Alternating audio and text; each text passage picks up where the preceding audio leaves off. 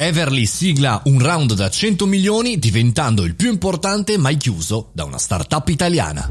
Buongiorno e bentornati al caffettino, sono Mario Moroni e come ogni giorno alle 7.30 parliamo di una delle notizie più importanti della giornata. Questa è fondamentalmente la notizia più importante della settimana, se non del mese, se non dell'anno per il mondo startup italiano conosciuta fino a qualche tempo fa come Supermercato 24, il marketplace che ti permette di fare la spesa ovunque di fianco a casa tua e di avere la delivery appunto a casa, ha chiuso un round veramente pazzesco, non se ne vedono così tanti in Italia, anzi questo è quello più importante. Qualche tempo fa ne avevamo parlato con l'amico e founder Enrico Pandian, ma qui è stato proprio un lavoro di squadra anche con l'attuale CEO di Everly, Federico Sargenti.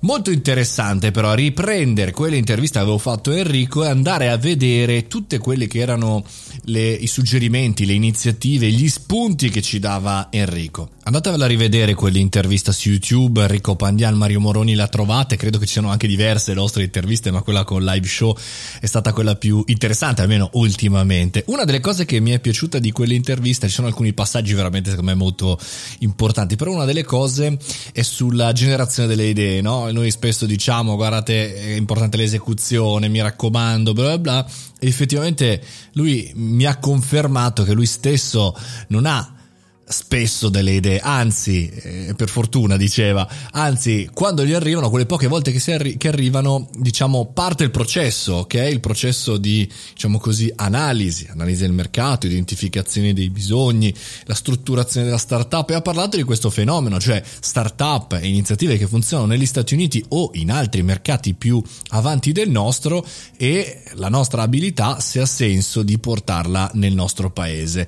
Mi è piaciuta perché in realtà in queste intervista si parla di una semplicità enorme, no? Ci pensate quando hanno cominciato con Supermercato 24 era veramente complicato andare da un supermercato della GDO e, e proporgli una partnership per che cosa? Per la spesa a casa, un servizio che loro stessi avevano fatto, funzionicchiavano, lo spingevano, non gli interessava moltissimo. Su questo va detto che effettivamente quel mercato, la grande distribuzione ha perso un grandissimo punto eh, di svolta e tutti i brand, diciamo, ad eccezione di qualcuno che ha testato un po' di più come S lunga, ma tutti il resto insomma hanno perso un treno. E poi chiaramente arriva la pandemia eh, e accelera questi processi, però la delivery della spesa è sicuramente uno dei punti che non si può modificare, che non tornerà indietro neanche se dovessimo domani ritornare alle, stessi, alle stesse velocità del 2018 per intenderci. Come sempre queste storie a lietissimo fine, questo nuovo inizio ci insegnano che il percorso è molto lungo,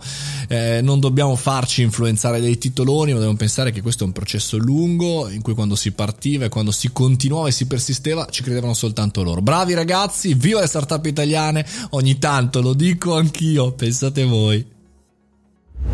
E con questa grandissima, bellissima notizia noi concludiamo il podcast del caffettino di oggi, ma torniamo domani mattina come sempre critici alle 7.30 per prenderci un altro caffè, caffettino virtuale davanti alla nostra macchinetta del caffè. Condividete se vi è piaciuto questo podcast, fate i bravi, a domani.